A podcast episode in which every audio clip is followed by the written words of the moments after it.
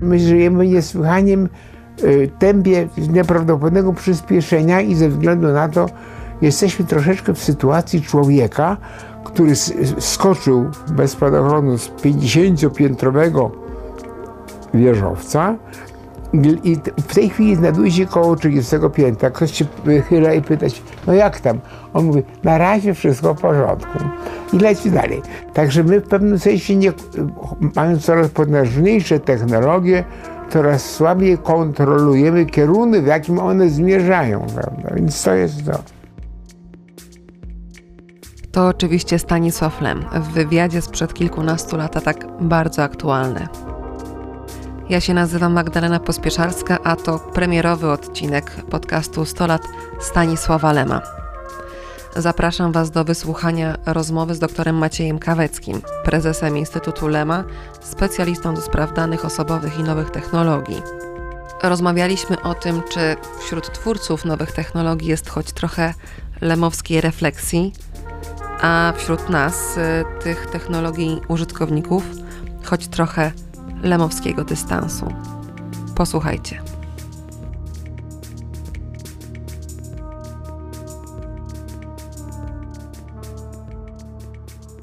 Dzień dobry, panie doktorze. Rozmawiamy, bo Instytut Lema był jedną z tych instytucji, które najbardziej zabiegały o to, by 2021 został rokiem Lema.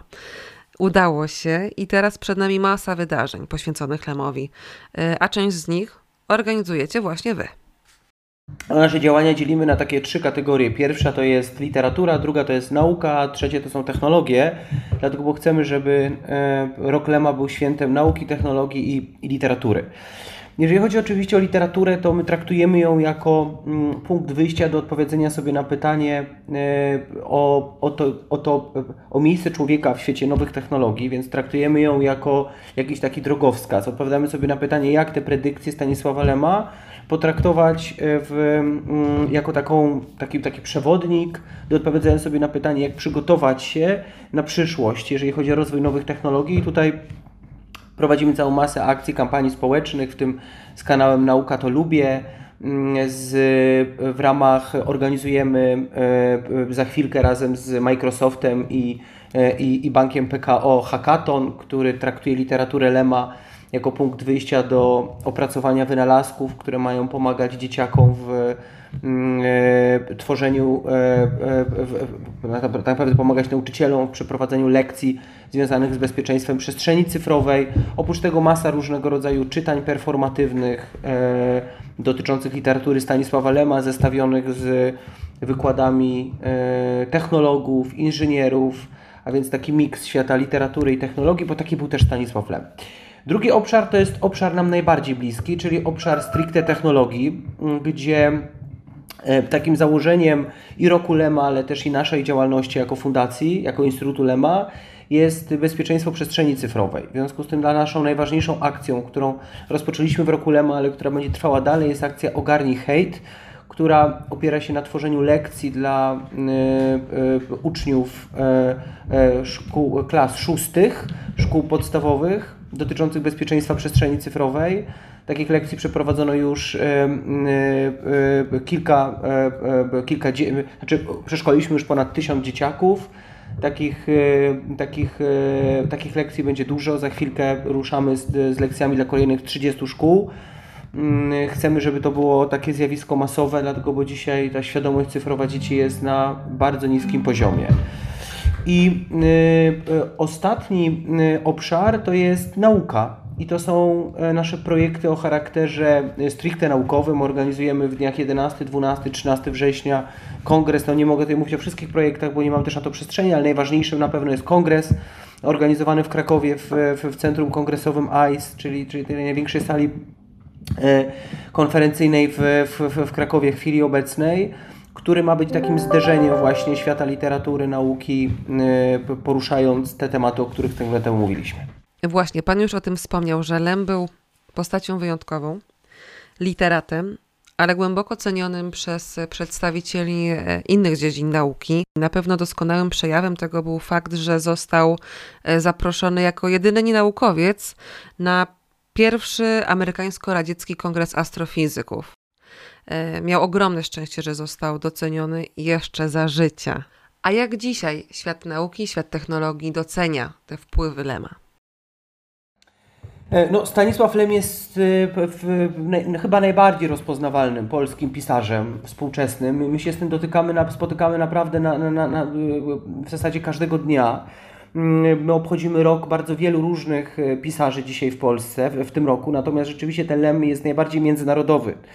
Mm, szczególnie Azja, gdzie dostajemy zapytań z Japonii, z Chin, o, ogromnej ilości. Rzeczywiście Lem również za życia kierunkował tę swoją działalność publiczną, międzynarodową bardziej na wschód niż na zachód.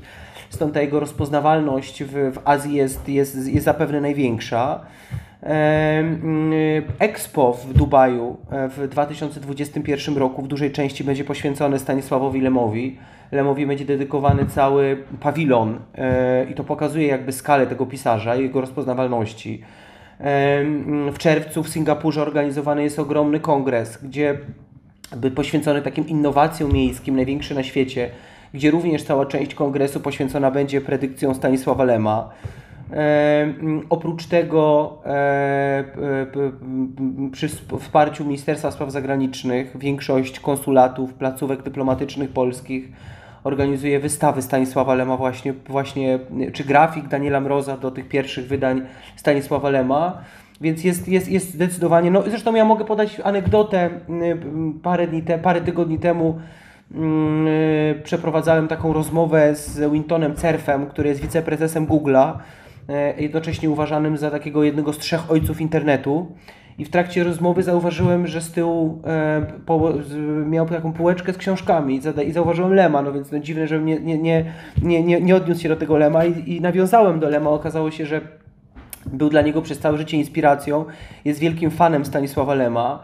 Podobnie można mówić o Elonie Masku, który wielokrotnie odwoływał się do literatury Stanisława Lema w swoich wypowiedziach publicznych. Lady Gaga, Jennifer Lopez, która uwielbia mm, Stanisława Lema, George Clooney, prawda, Sało Solaris z udziałem y, na, na podstawie y, George'a Clooney'a, na podstawie y, Stanisława Lema. No, jest pisarzem międzynarodowym. Oczywiście mógłby być, chcielibyśmy, żeby był jeszcze bardziej rozpoznawalny, żeby ta jego literatura jeszcze silniej żyła. Mam nadzieję, że rok Lema w jakiś sposób na to wpłynie.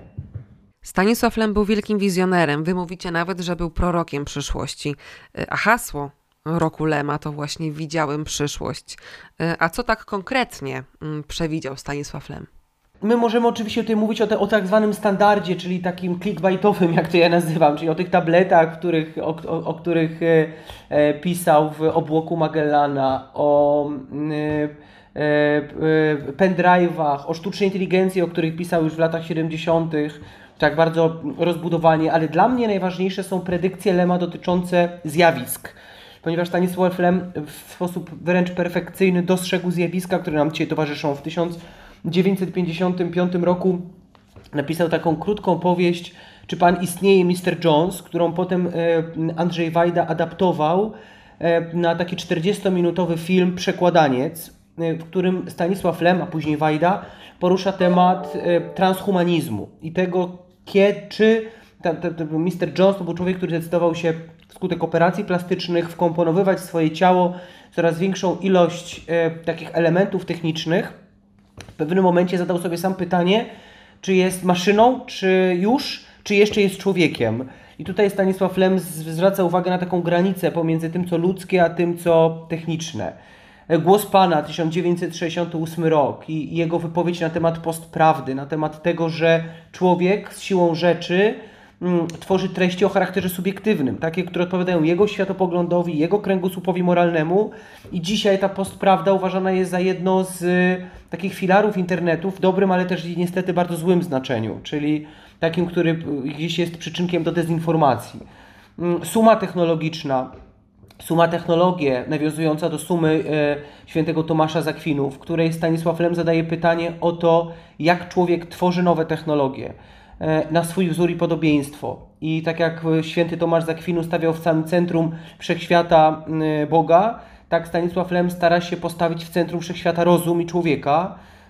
Też książka nie, nie, nieprawdopodobnie taka predykcyjna, taka, która E, która pozwala e, zwrócić uwagę na, tę, na tą część właśnie taką futurystyczną Stanisława Lema.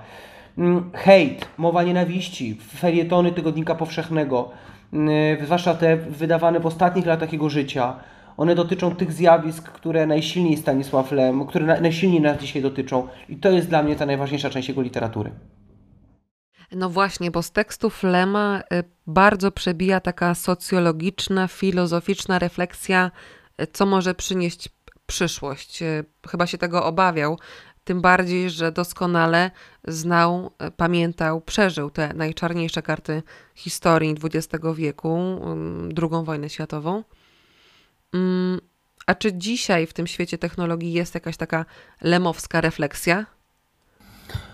E, na pewno jej brakuje. E, rzeczywiście Stanisław Lem był przede wszystkim humanistą. Dopiero później był filozofem, futurologiem. Był przede wszystkim humanistą i rzeczywiście zwracał uwagę na człowieka jako centrum wszechświata. Tego dzisiaj brakuje. My dzisiaj żyjemy w takiej kulturze determinowanej trochę przez łatwość i masowość jesteśmy zalani jakby produktami, jeśli chodzi o technologię, jesteśmy zalani produktami tworzonymi w krajach, w których te wartości, o których dzisiaj mówimy, nie do końca mają e, fundamentalne znaczenie. My jako Unia Europejska oczywiście zwracamy uwagę na aspekt prywatności, etyki, humanizmu, tego, żeby wdrażając technologię nie zastępować człowieka w czynnościach kreacyjnych, tylko powtarzalnych, a czynności kreacyjne pozostawić nam, no bo taka jest istota człowieczeństwa. No ale jeżeli sobie spojrzymy na produkty tworzone chociażby w Azji, to widzimy, że to jest, że, że tam stawia się na coś zupełnie innego, prawda? E, I na to zwraca uwagę Lem, na niezrównoważony rozwój e, gigantów technologicznych. W, w, taki słynny wywiad udzielił w 2006 roku, on jest dostępny zresztą na, na YouTubie, który zwraca uwagę właśnie na to. Mówi, wymienia nazwy, ja tu nie będę wymieniał na ale wręcz wymienia nazwy tych gigantów technologicznych, mówiąc o tym, jakie negatywne konsekwencje nas spotkają jeżeli te, ci, ci, ci giganci będą się w ten sposób mm, rozwijać. Zresztą jako anegdotę może, może, może, może ciekawa, może ciekawą, ale taką trochę odnoszącą się od Stanisława Lema, to jest to, że e, obchodzimy setną rocznicę słowa robot, bo słowo robot pochodzi od słowa robota czeskiego, po raz pierwszy wykorzystywana w, w 1921 roku, 25 stycznia na deskach Teatru Narodowego w Pradze. Karel Czapek wystawił sztukę uniwersalne roboty Rossuma i tam po raz pierwszy użyto słowa robot w takim znanym nam znaczeniu takich e, humanoidalnych tworów, które miały zastąpić człowieka, a finalnie go zabiły. I tutaj yy, Karel Czapek zwraca uwagę na tą granicę człowieczeństwa, której nie wolno nam przekroczyć, a potem Stanisław Lem od lat 70. w górę zwraca uwagę na dokładnie to samo. I to jest ciekawe, że słowo robot, które dzisiaj istotą cyfryzacji, mm, został wkomponowany jakiś taki gen właśnie tego ryzyka utraty człowieczeństwa, a mimo to wdrażamy dzisiaj te technologie zapominając o tym pierwiastku ludzkim. Właśnie, wydaje mi się, że my zastanawiamy się nad tym tylko wtedy, gdy oglądamy na te tematy filmy, seriale, albo czytamy o jakichś e, tragicznych wydarzeniach gdzieś tam na świecie. Dla mnie dosyć szokujący był serial Rok za rokiem produkcji HBO mm, sprzed dwóch lat. I mam wrażenie, że ta wizja przyszłości nakreślona przez twórców już dawno została dogoniona, e, że rzeczywistość nadgania bardzo szybko. I teraz pytanie, czy my możemy w ogóle mieć szansę, żeby zareagować na to, zanim zostaniemy wciągnięci w ten wir wydarzeń. Zdecydowanie, no to jest w ogóle fantastyczny film, który, który yy, miniserial tak naprawdę, który, miałem też okazję oglądać. I on rzeczywiście pokazuje, opowiada historię rodziny, która stara się w jakiś sposób odpowiedzieć, e, e, która dostrzega jakby te zmiany otaczającego nas świata. Ja mm, wczoraj przeczytałem, wydaje mi się, że to jest taka mm, odpowiedź na, na, na to pytanie. Ja wczoraj przeczytałem historię małżeństwa mm, y, tureckiego. Starsi, starsi państwo, którzy mieli taki zwyczaj odwiedzania, nie wymienię nazwy, bo nie pamiętam nazwy tego klubu sportowego, ale przez całe życie razem odwiedzali, e, chodzili na mecze e, piłki nożnej, mecze futbolowe. E, mm, w pewnym momencie jakby rozłączyła ich śmierć. W te potem w tych meczach uczestniczyła już tylko małżonka, a potem również ona umarła. No i ten klub sportowy, chcąc ich w sposób taki piękny uczcić, w tych miejscach, przez które całe życie razem y, siedzieli, e, zamieścili ich takie mm, infografiki, znaczy takie tak, przypominające jakby, przypominające te wydarzenia, że, że oni uczestniczyli, chcąc uświetnić w jakiś sposób trwałość, e, tradycję, miłość ich i tak dalej. I tak sobie myślę, że żeby gdyby oni zmarli w 2019 roku i tak sobie myślę, że gdyby dotrwali do dzisiejszych czasów i że takie historie nas otaczają, czyli jesteśmy w szczycie pandemii, gdzie wszyscy zostaliśmy niejako z dnia na dzień oderwani od swoich zwyczajów, od swoich przyzwyczajeń. Część z nas na siłę została wkomponowana w ten świat cyfrowy, wcale nie chcąc w nim aż tak silnie uczestniczyć, albo nie mając takich kompetencji, żeby w nim tak silnie uczestniczyć. I to mm, potęguje w nas takie uczucie osamotnienia. To jest właśnie to zjawisko depresji, z którym mamy do czynienia coraz częściej, stąd coraz większa liczba samobójstw. I to pokazuje, że ten świat dzisiaj jakby pędzi technologiczny dużo szybciej niż myśleliśmy. Nikt, nikt nie podejrzewał, że będziemy w takim miejscu, w jakim dzisiaj jesteśmy. Mm, I ta anegdota mi właśnie pokazała, że musimy dużo silniej otaczać, patrzeć dzisiaj na rzeczywistość, dostrzegając takie historie ludzkie, pomagając im, bo one dzisiaj e, mają, e, bo, bo, bo, bo, bo, ich jest dzisiaj jakby dużo, dużo więcej. I, i, i tak, tak, tak, tak, tak to pytanie mogę spuentować. A jak pan myśli, czy zwykły Kowalski i jego codzienne działania, wybory mają jakąkolwiek moc sprawczą? Kiedyś czytałam taki tekst, że powinniśmy sprzeciwiać się, kiedy zamiast dobrze nam znanej ekspedientki w sklepie e, pojawi się kasa samoobsługowa, bo ta automatyzacja nie powinna iść tak daleko. Jest to na pewno bardzo trudne dzisiaj, dlatego bo my mimo wszystko stawiamy, mimo że jesteśmy, jesteśmy dużo silniej, e, e, e, dużo bardziej świadomi technologii, ryzyk, to jednak stawiamy na łatwość, stawiamy na komfort, stawiamy na wygodę, przez to jesteśmy w stanie mm, zapłacić właśnie takim trochę człowieczeństwem za to, udostępniając informacje na swój temat, czy korzystając z takich mm, automatycznych kas, o których, o których tutaj Pani mówi, jako jakoś takie metafory oczywiście.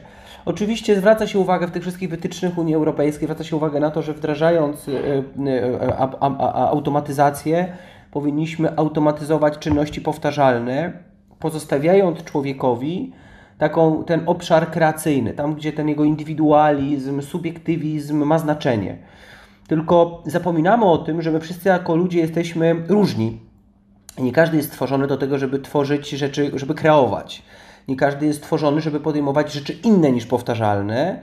I rzeczywiście mówi się dzisiaj, że mm, po, żyjemy w czasach, które e, dyskryminują poprzez właśnie technologię takich, takie osoby, które w jakiś sposób e, są zainteresowane powtarzalnością, są zainteresowane, e, nie są zainteresowane jakimiś pogłębianiem określonych obszarów.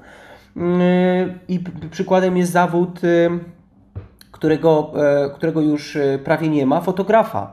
E, w wielu krajach. W Polsce jeszcze funkcjonuje, natomiast na przykład w Szwajcarii w zasadzie że zawodu fotografa już nie ma. Fotografów wyparły fotobudki, e, które były tańsze, które były bardziej powszechne, bardziej komfortowe, wykorzystywały, zaczęły wykorzystywać sztuczną inteligencję po to, żeby na nasze zdjęcie nakładać na białe tło były bardziej praktyczne, zdjęcia otrzymywaliśmy szybciej niż u standardowego fotografa i to doszło do całkowitego wymarcia e, tego zawodu. W Polsce pewnie możemy, nie wiem, możemy spojrzeć na zegarmistrzów, możemy spojrzeć na tego typu zawody, które też wymierają. Ale możemy sobie wyobrazić, że ktoś chce być fotografem, tak? że chce być fotografem w takim rozumieniu właśnie mm, rzemieślniczym. I e, taka osoba przez technologię jest w jakiś sposób wyparta. I to jest dzisiaj największy problem. Co zrobić z osobami, które chcą podejmować czynności powtarzalne, które chcą robić to, co dzisiaj jest w stanie teoretycznie i praktycznie skuteczniej, szybciej, taniej robić e, technologia. Panie doktorze, a jakieś e, pozytywne przewidywania na przyszłość? Czytamy, że coraz e, bliżej jest wysłanie człowieka na Marsa, że dla bardzo bogatych ludzi możliwe będą turystyczne loty w kosmos. No ale to jest coś, co zwykłego człowieka nie dotyczy. Ja miałem okazję parę dni temu, parę tygodni temu przeprowadzać wywiad z Arturem Chmielewskim, który jest y, jedynym Polakiem pracującym w NASA na tak wysokim poziomie. On odpowiada w NASA za misje bezzałogowe. Dzisiaj, jeżeli chodzi o ten obszar kosmo, podboju kosmosu, mm, ideą nie jest, e, wbrew temu, co się mówi w mediach, takim głównym punktem odniesienia nie jest e, e, przeniesienie tam człowieka, tylko znalezienie życia, prawda? Znalezienie fragmentów organicznych i temu służy choćby tam misja na, na, na Marsie, która, która wylądowała w lutym. I Wydaje mi się, że to będzie w jakiś sposób przełom, czyli rzeczywiście na pewno, na pewno e, ten obszar kosmosu będzie pełnił coraz większą funkcję. Mówi się bardzo, bardzo wyraźnie, że takim, takim obszarem technologii przyszłości jest sztuczna inteligencja, są algorytmy, które mm, są odpowiedzią na społeczeństwo informacyjne. Dzisiaj generujemy tak ogromną ilość danych, że to jest oczywiste, że ich przetwarzanie, gromadzenie nie jest możliwe przez ten czynnik białkowy, czyli przez człowieka. I tutaj sztuczne e, algorytmy są wyzwaniem, są odpowiedzią.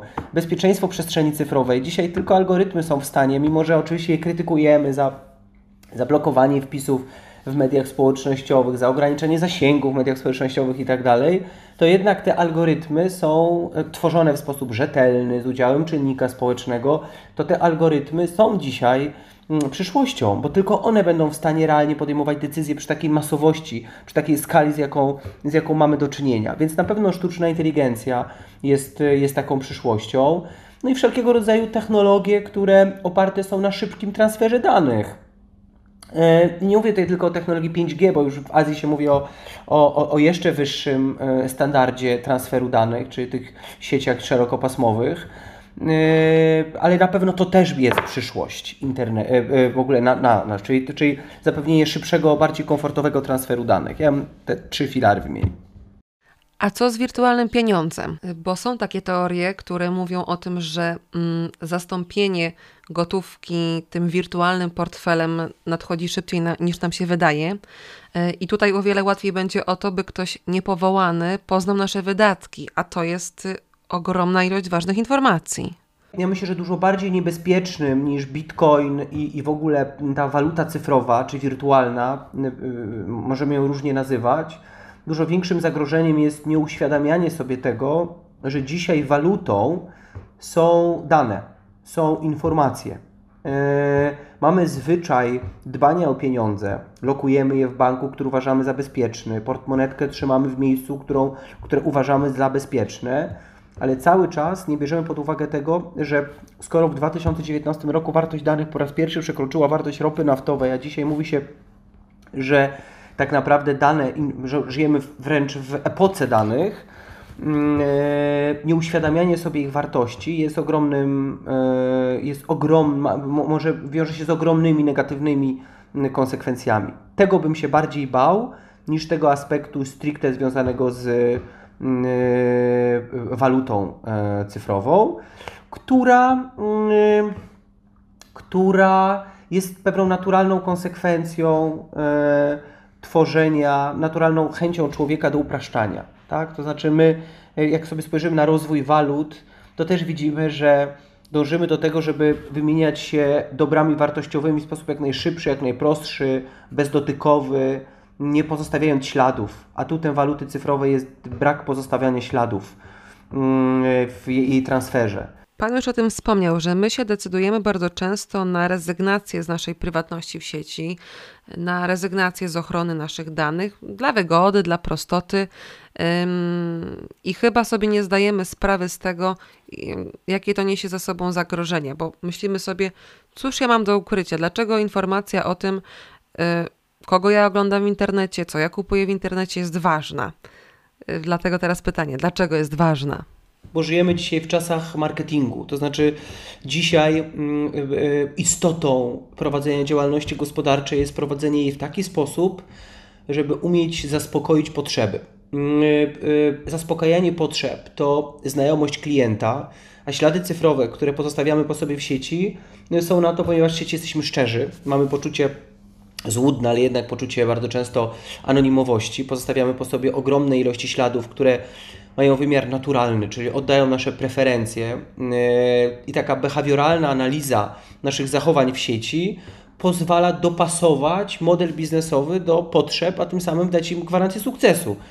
I dane są tutaj absolutną istotą. Mm, Oczywiście dodatkowym atutem danych jest możliwość dotarcia do nas, czyli jedna rzecz to są dane, które dają możliwość sprofilowania naszych usług, a jedną rzeczą jest wykorzystywanie danych po to, żebyśmy mogli z ich, z, dzięki nim dotrzeć do określonej osoby. I to jest ten drugi, e, drugi problem.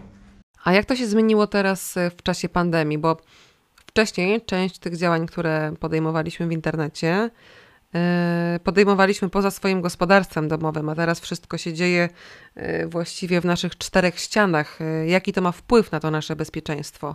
Grudzień 2021 roku był miesiącem, w którym liczba cyberataków była największa w historii człowieczeństwa. A- to dlatego, że po pierwsze, e, wszyscy przenieśliśmy się z dnia na dzień do mm, przestrzeni cyfrowej, jest nas więcej.